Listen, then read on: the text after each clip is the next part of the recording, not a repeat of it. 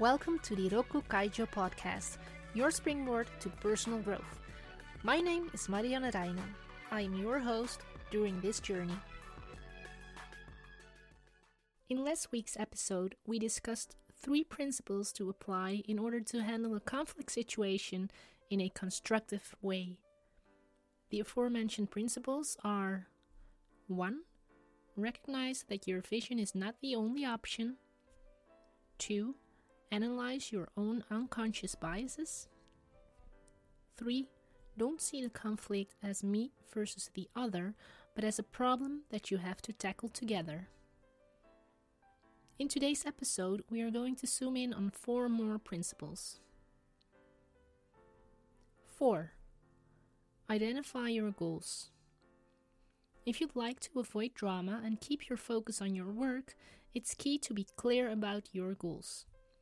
It might be helpful to make a list of your goals and to prioritize these goals. There is a direct link between your intentions and your actions. As stated by Amy Gallo, and I quote, Your intentions will determine, consciously and subconsciously, how you act. For instance, if your goal is to avoid getting stuck in long discussions with a pessimistic colleague, you'll need to take actions different from those you take if your goal was to keep the person's naysaying from bringing down the team. End of quote. It doesn't matter if you set small or big goals, it is important to write them down. Research has shown something interesting. People who write out or picture their goals are 1.2 to 1.4 times as likely to achieve them.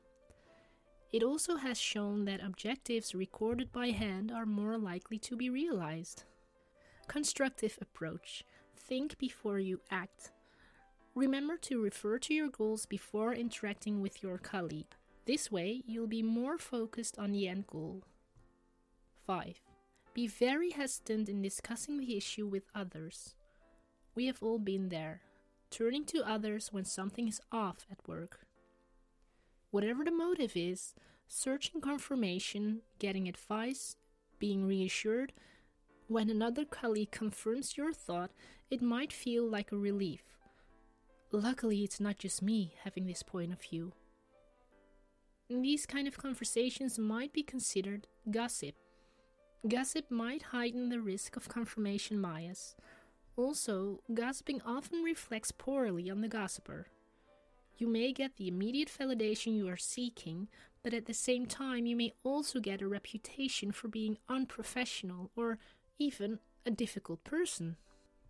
Constructive approach. Seek help with sorting out your feelings or to check with someone else that you are seeing things clearly. But be picky with whom you talk to and what you share. Look for a sparring partner who is constructive, someone who has your best interests at heart and will challenge your perspective when they disagree. Last but not least, be sure this person can be discreet. 6. Experiment to find out what will improve the situation. Unfortunately, there's no such thing as a one size fits all when it comes to handling conflicts. You need to create some different strategies.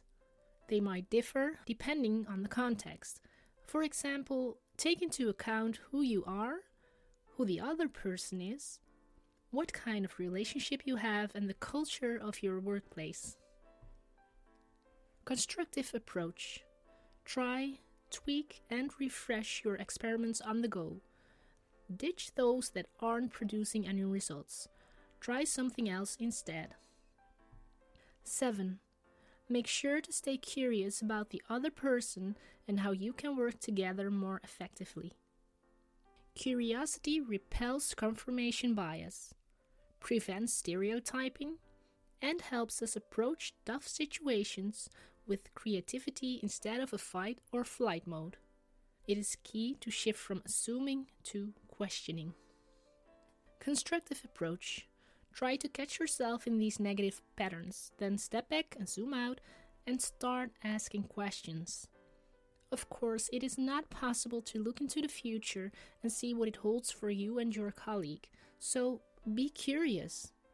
This might drag you out of a rigid mindset, which prevents you from discovering a solution to your problem. We have now discussed seven principles to help you handle conflicts in a constructive way. These principles could improve the odds of productive responses, appropriate boundaries, and stronger collaborations at work. Rokku Kaijo's weekly tip Self analysis. Take a previous experience in the workplace where you or someone from your team or department had a conflict. Which one of today's four principles would be the toughest one for you to apply, and why? Let me know through the socials. Thanks for listening to the Rokku Kaijo podcast. Tune in every Thursday for a new episode. More information and the latest news can be found on the website rokku-kaijo.com.